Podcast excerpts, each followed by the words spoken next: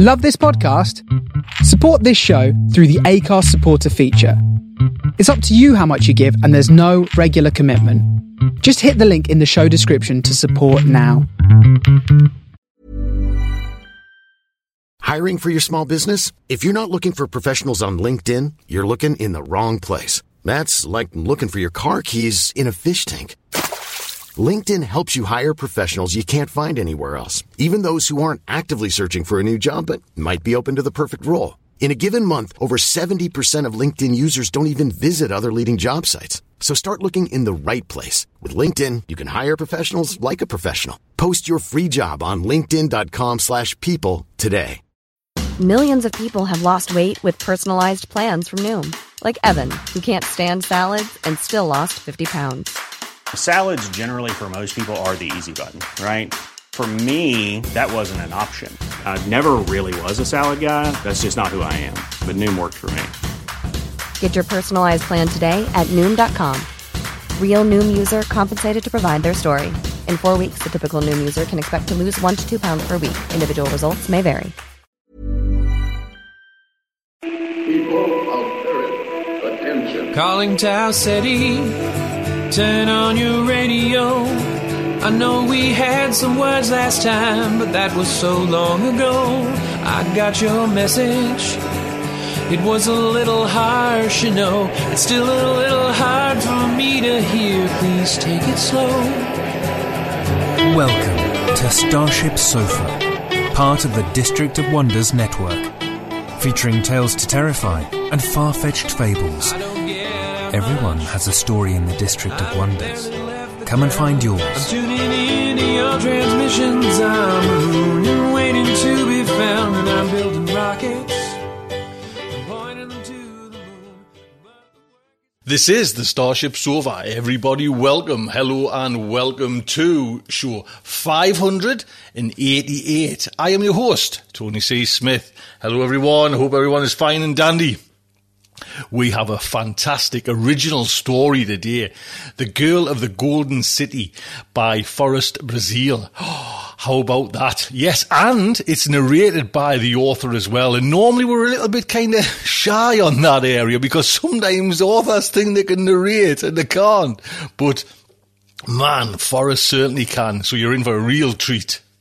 And as I look out my window now, it is absolutely soaking wet, cold, windy. So let's just leave this dank, dark place and we'll head into Forrest's story. Forrest Brazil is a software engineer, writer and cartoonist based in rural Virginia. His short stories have appeared or are forth- forthcoming in Daily Science Fiction, Diabolical Plots, Abyss and Apex and elsewhere. Find him at forrestbrazil.com or on Twitter at forestbrazil. And like I say, this story is narrated by the author as well. So, the Starship Sofa is very proud to present. The Girl of the Golden City by Forrest Brazil. I'm Sandra, and I'm just the professional your small business was looking for. But you didn't hire me because you didn't use LinkedIn jobs. LinkedIn has professionals you can't find anywhere else, including those who aren't actively looking for a new job but might be open to the perfect role, like me. In a given month, over 70% of LinkedIn users don't visit other leading job sites. So if you're not looking on LinkedIn, you'll miss out on great candidates like Sandra. Start hiring professionals like a professional. Post your free job on linkedin.com slash people today. Millions of people have lost weight with personalized plans from Noom. Like Evan, who can't stand salads and still lost 50 pounds. Salads generally for most people are the easy button, right? For me, that wasn't an option. I never really was a salad guy. That's just not who I am. But Noom worked for me. Get your personalized plan today at Noom.com. Real Noom user compensated to provide their story. In four weeks, the typical Noom user can expect to lose one to two pounds per week. Individual results may vary. Even when we're on a budget, we still deserve nice things. Quince is a place to scoop up stunning high-end goods for 50 to 80% less than similar brands. They have buttery soft cashmere sweaters starting at $50, luxurious Italian leather bags, and so much more. Plus, Quince only works with factories that use safe, ethical, and responsible manufacturing. Get the high-end goods you'll love without the high price tag with Quince. Go to quince.com slash style for free shipping and 365-day returns. The wind on the wharf blew unseasonably frigid, just the way Rick remembered it, cutting right through the cardigan Emmy crocheted for him. What's the old line? The coldest winter I ever spent was my summer in San Francisco. At least the weather hadn't changed here in the Silicon Valley of the Shadow. Droves of botflies rode the wind from under the sagging awnings of the abandoned restaurants on the pier. The tiny drones swarmed around Rick, touching his face and hands, tasting his sweat, capturing video of his angry motions as he swiped them away. They probably weren't sending the data anywhere at this point, but still he felt the loathsome sense of exposure. He turned up the collar of his cardigan like an old-time private eye. Behind what used to be a seafood shack tottered one of the free nutrition kiosks, battered, rusted, peeling paint from its half-legible logo, Godega or Chugaloo or something like that. Rick pounded the side, rattled the dispenser handle. Small brown pellets shook into his outstretched hand. He stared at them for a minute. Were they rat droppings? Gross. Someone in a yellow slicker watched him from a nest of cardboard and trash bags in the doorway of the restaurant. Hey! shouted Rick. He fished in his pants pocket, pulled out the charcoal sketch of Emmy's face. Have you seen my daughter? He waved the paper toward the bum. Did she eat here? The mound of trash shifted slightly, said a low musical croak, Ain't nobody eat there. That machine has been hacked. Just poison pellets now. Rick studied the unappetizing handful for a moment, then stuffed it in his pocket. He kept the picture out long enough for the botflies to get a good look. They might be useful to his plan after all. Gotta keep moving. He had drawn the portrait last year, during the long winter evenings, while Emmy worked on the cardigan. He used an end paper separated painstakingly from the spine of one of his precious books. Frequently he commanded her to hold her head just so, capturing the firelit shadows on jaw and cheekbone. If you want a picture of me, Daddy, she had pouted, why not use a camera? You know why not. No, I don't. I don't know anything. Sure you do. He sensed them tumbling toward the new, alarming grounds of argumentation she had developed over the past few months. You're reading the Shakespeare book, he reminded her, hoping to divert the subject. That's not anything, she said. It's less than nothing. It's words with no meanings. He pressed his lips together to stop a reproof. Words on paper are the only things that have meanings, Emmy. She fell silent, but let the half-finished cardigan slide from her lap. She stared into the fire and sucked on one of the crochet needles. Look this way for a second, he said. She turned glazed eyes in his direction, and he deepened the shadows in the portrait, deciding that maybe this was a teachable moment after all. Never trust a camera. Once that image is digitized, converted to bits, it's fair game for any pervert or bot in the world. She turned back to the fire. Yeah. But you look real pretty, though, he added. He feathered the eyelashes in the picture. A fairly true likeness and incorruptible. Not as good as a photograph, maybe, but not as bad either. He walked briskly up Russian Hill, paying no attention to the traffic lights which flashed obscene messages in red and yellow Morse code, some long-forgotten hacker's idea of a big joke. He used the center of the street because the sidewalks were taken up with tents and small shelters of wood and corrugated cardboard. The wind here smelled foul. An autonomous taxi, one of the few vehicles on the road, slowed suggestively beside him. Rick considered catching a ride, but noticed in time the swirling pixels on the car's navigation screen. It was as likely to take him off the Golden Gate Bridge as to his destination. At the corner of Polk and Van Ness, an overweight guy in a turtleneck sweater was dancing in the road. Ducking in plain sight, dodging, shadowboxing, clouds of botflies scattering around him. Huge patches of sweat darkened his armpits despite the cold. A cowl made of black mesh covered his head and face. Rick gathered his nerves. The man was bigger than he'd prefer. Tiptoeing, crab sideways, he stole up to the gyrating figure, so close he could smell the reeking sweat. A fist shot out, and Rick ducked, but the aggression wasn't aimed at him. It was personal, inward-facing, a dream fight. Rick grasped the cowl in both hands and pulled it off the other man's head in one swift tug. Without looking back, he took off down Van Ness as fast as his middle-aged legs would carry him. The body hit the pavement behind him with a heavy slap. The guy shouted hoarsely, frantically, inarticulate syllables, like sleep talk. Rick relaxed a bit, though he didn't slow his pace. Anyone who'd been inside a cowl so long they forgot how to speak wouldn't have the inner ear balance to chase him far. After about three blocks, he caught up with the taxi again. It had run into a fire hydrant and stood disabled, emitting a steady, depressed-sounding beep. He climbed into the rear seat and locked all the doors, huddling low in case anyone should come looking for him. Here he examined the cowl. It was wet and stank, but that's not what brought revulsion in the back of his throat. He'd gone twenty years without putting on one of these things. The mere idea of dipping back into the stream gave him its own form of nausea, almost panic. He reminded himself that the fear was healthy. He wouldn't get lost this time, he was on a mission. But still he toyed with the cowl, raising it to his face and then dropping it again as his palms slicked with cold sweat. The little poison pellets formed a hard lump against his thigh. He remembered Emmy's face as he had last seen her. He pulled the rank-smelling fabric over his head. Instantly his senses flooded with sights, sounds, smells. Incomprehensible images flashed before his eyes, weird combinations of color and light, morphing in and out of each other at bewildering speed. A low hum rose and fell in his ears. The cowl's previous owner must have worn it for years. The stimulation stream was so attuned to the other man's neural ticks that Rick might as well have been inside someone else's dream. His heart pounded, and his breath came quickly as the sounds and images assaulted him. For a terrifying moment, he teetered on the edge of a seizure. Soon, however, the tempo and brightness of the changing images subsided, smoothing into a kind of visual muzak, abstract but unthreatening. The cow had recognized its effect on Rick's baffled brain. Its algorithm scanned him, looking for impulses to direct the stimulation stream. This was good. Rick felt more in control of himself, on top of the situation.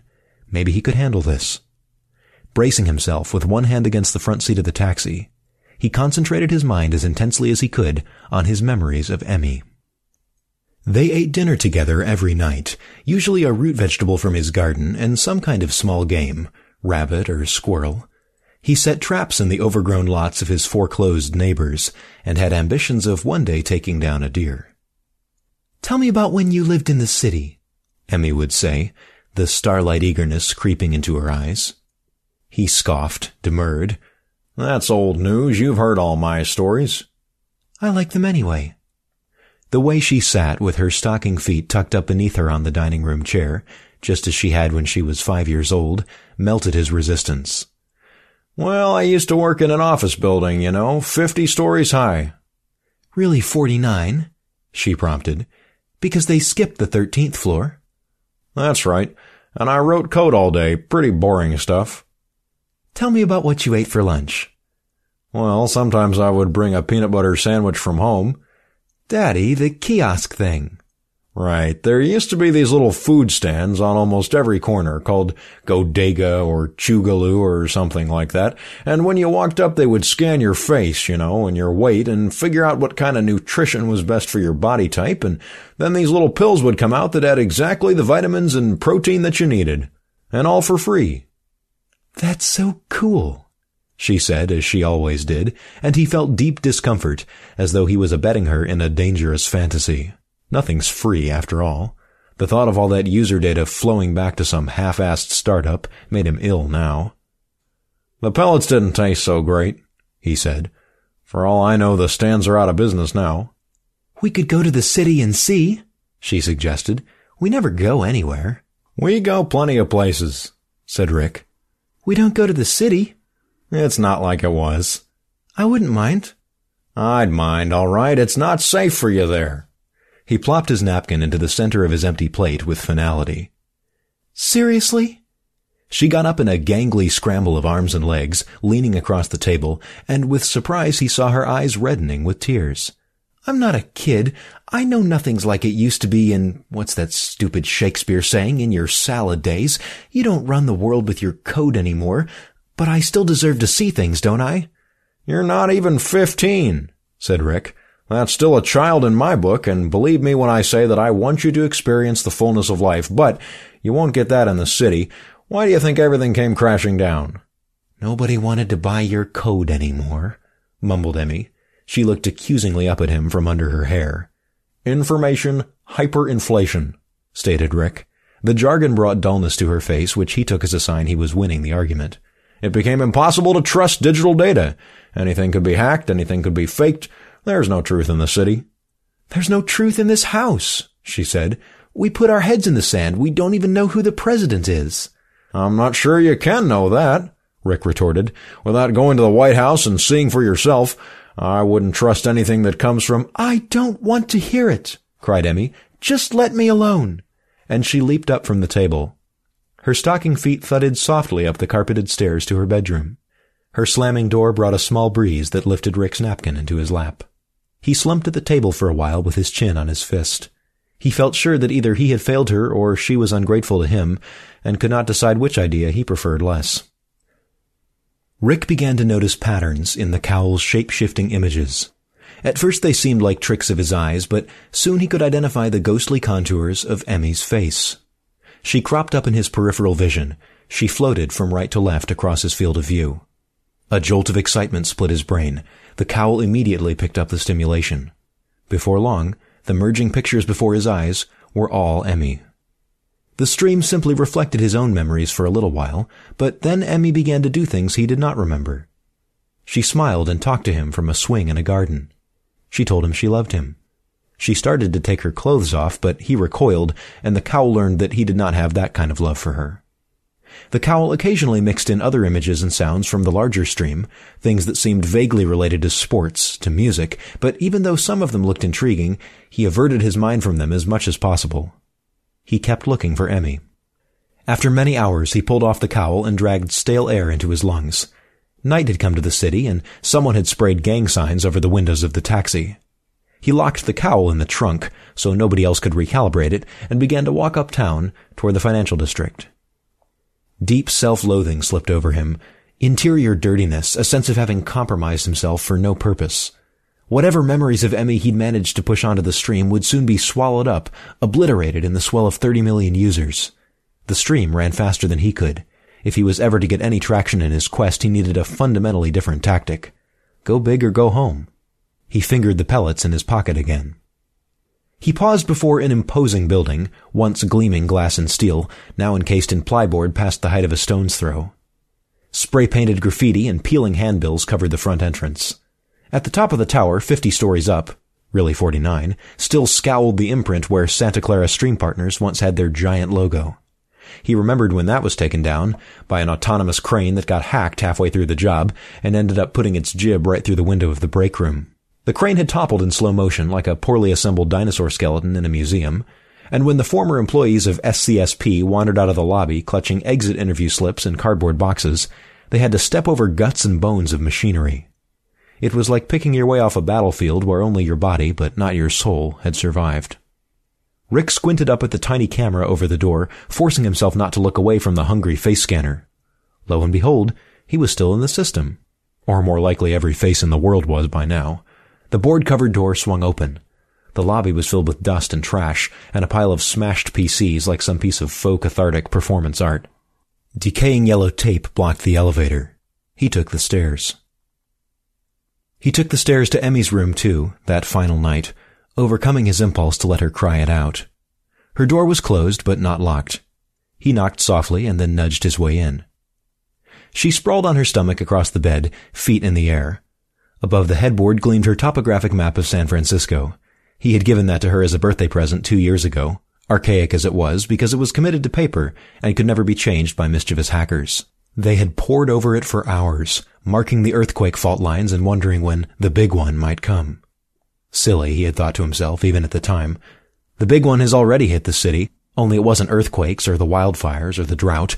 It was the stream and the people who built it, who worshipped artificial intelligence and ignored the power of human stupidity. In some sense, as much as you could blame any individual software architect with a stream addiction and delusions of making the world a better place, he himself had crashed the city. When she saw him enter, she flinched and concealed something in her hand under the bedclothes. What you got there? he asked.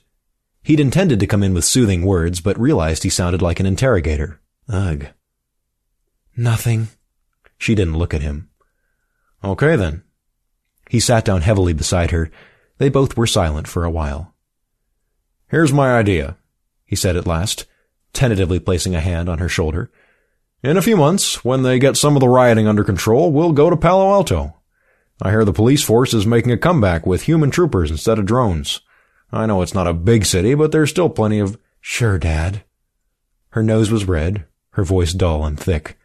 Whatever. He picked at a non-existent spot on her bedspread. I saw so many families torn apart when the crash first came. When the schools closed and the gangs came into the suburbs, kids and cows killing each other because of some nonsense that showed up on the stream or faking deaths on video that looked so real you'd never know the difference. I just can't lose you that way. I need you to grow up strong, grounded in reality, or you'll get destroyed out there. Sure, she said again. I feel so strong.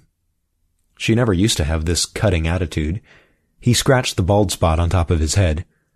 What happened to you? What about all the fun we used to have right here in the neighborhood? Remember when we would jump rope? I taught you all the moves. She didn't smile. That was a long time ago. He chanted the rhyme that used to be their special watchword, softly massaging her shoulder with one hand. The wind, the wind, the wind blows high. The rain comes scattering down the sky. She is handsome, she is pretty. She is the girl of the Golden City. She goes courting. One, two, three. Won't you tell me, who is she? She writhed away from him and snatched her hand from under the bedspread. Stop, she said. I don't care about that stupid stuff anymore. I just want to know how the world works. She held out an empty powder compact. A single botfly buzzed and slapped against the transparent plastic. He came in the window. I call him Francis. Rick's eyes widened. Are you out of your mind? Give me that. He grabbed her wrist and wrenched the compact away. Somebody could be watching you get dressed through that thing, or worse, tracking you for abduction.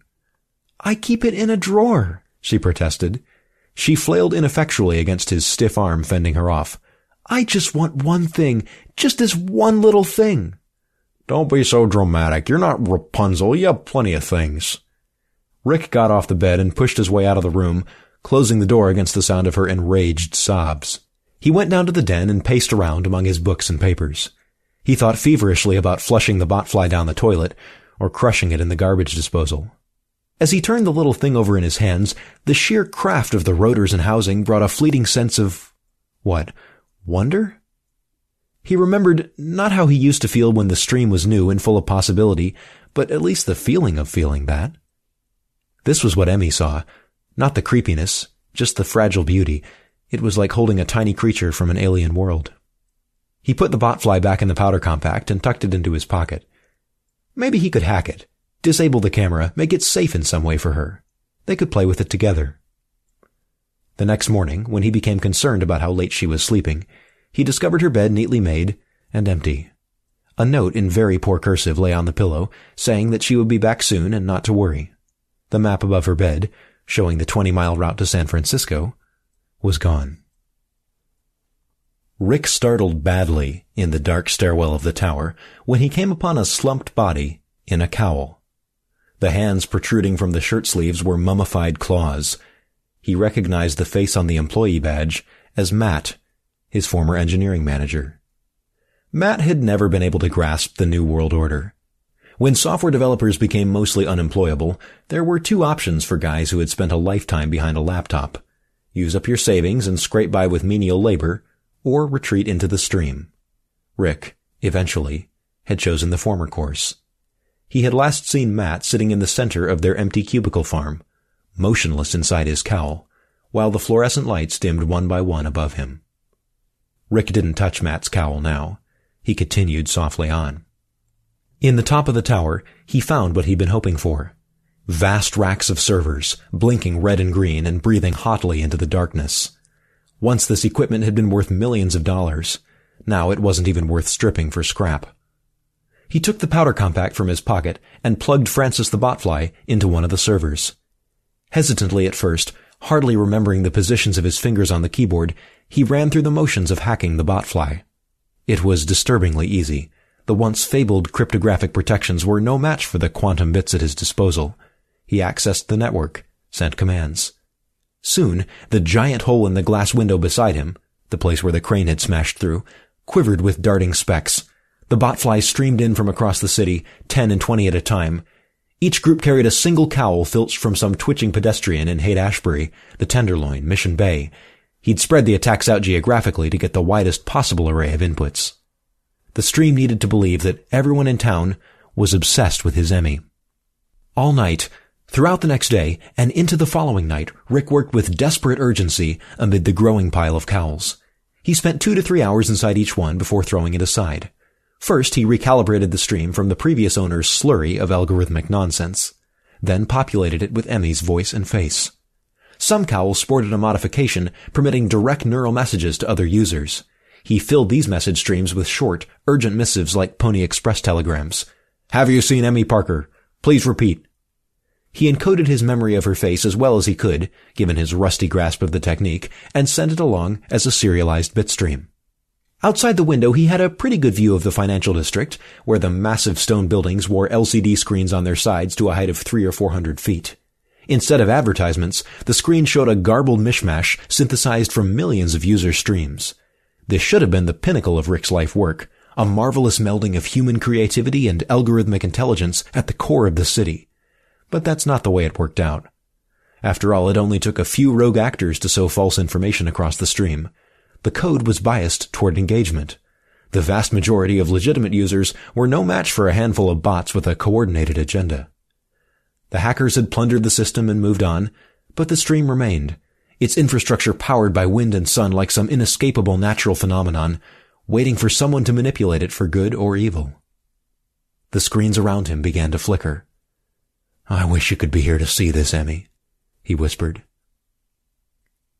because of course he had found her almost as soon as he arrived in the city. She sprawled, lifeless, by the side of the 101, her stomach distended, her face greenish with flecks of blood on the lips.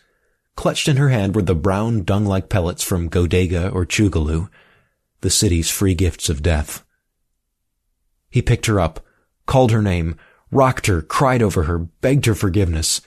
He sang her the lullabies and Christmas carols she loved as a child.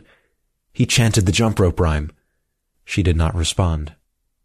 He felt the severance of the truth they had kept alive between them. And, in the end, there was nothing left to do but bury her, digging in the soft embankment beside the road with a rusted traffic sign in his bare hands. He heaped crumbled concrete on the grave until his hands scraped raw. Then he huddled over the mound while the wind ripped through his cardigan, unable to form any coherent thoughts besides a harsh, repeated refrain. This isn't right.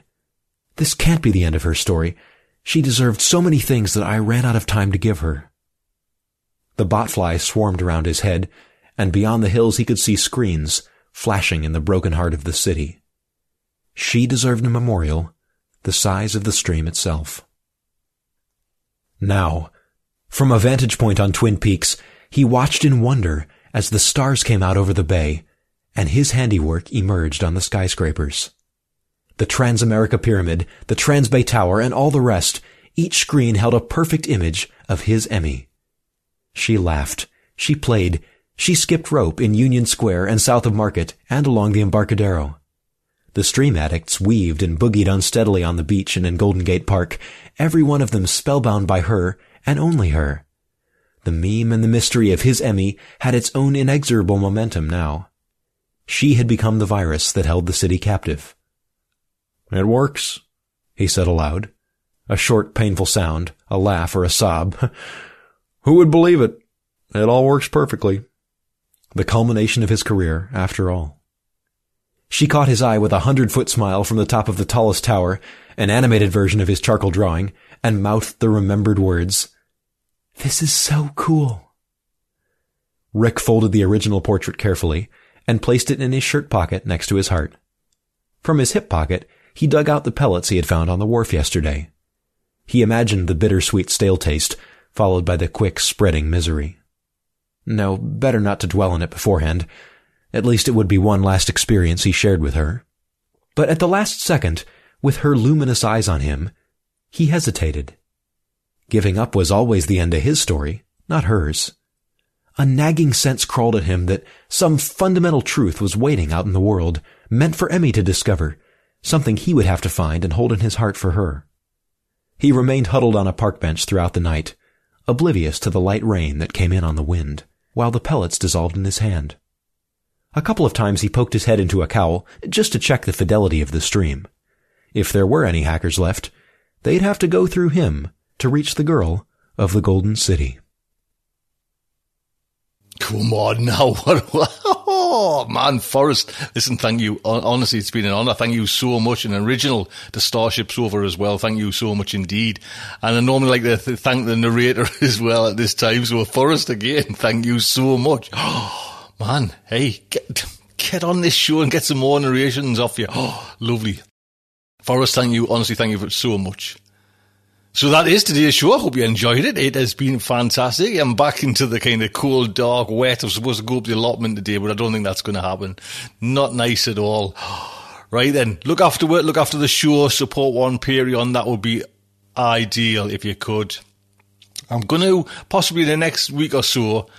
I'm thinking about it anyways. Just making like a special, like a five dollar one to cut out everything and just get the story, the author's name and the story as well. If you wanted just that on the, the Patreon, you, can just listen to that as well. Don't forget if you're on Patreon, to go to my site and grab the feed if you're not already using it, because then you get the ads ad free. Until next week, just like to say a good night from me. This presentation has been brought to you by the District of Wonders Network, dedicated to podcasting the finest genre fiction. You can learn more about the District of Wonders and their many literary productions at their website www.districtofwonders.com. Thank you for listening.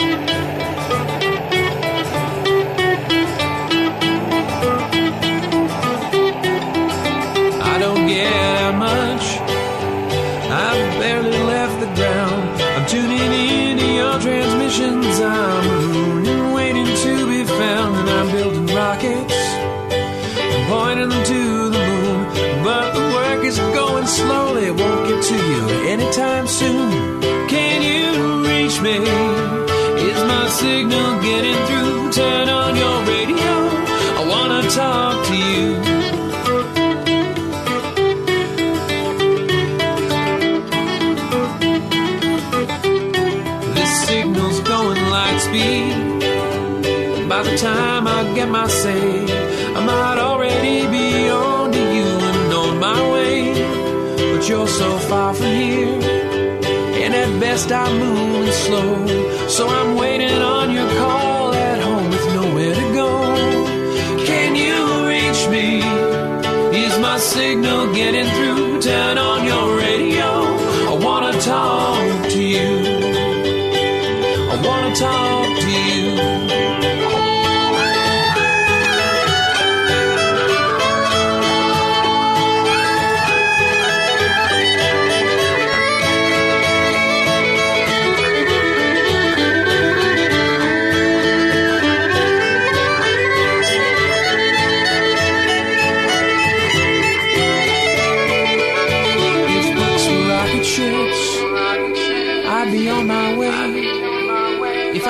Myself on a radio wave, I might get to you someday.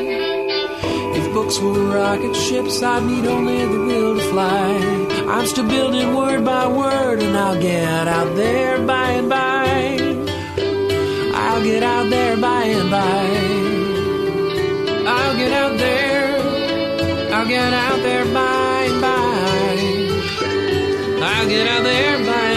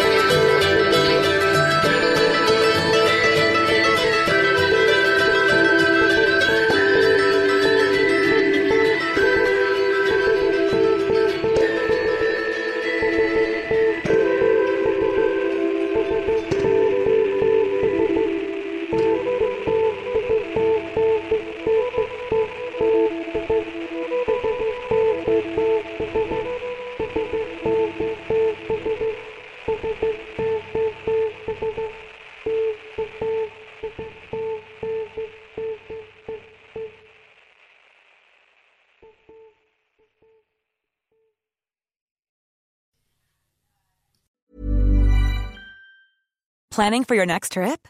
Elevate your travel style with Quince. Quince has all the jet setting essentials you'll want for your next getaway, like European linen, premium luggage options, buttery soft Italian leather bags, and so much more. And is all priced at 50 to 80% less than similar brands. Plus, Quince only works with factories that use safe and ethical manufacturing practices. Pack your bags with high-quality essentials you'll be wearing for vacations to come with Quince. Go to quince.com slash pack for free shipping and 365-day returns.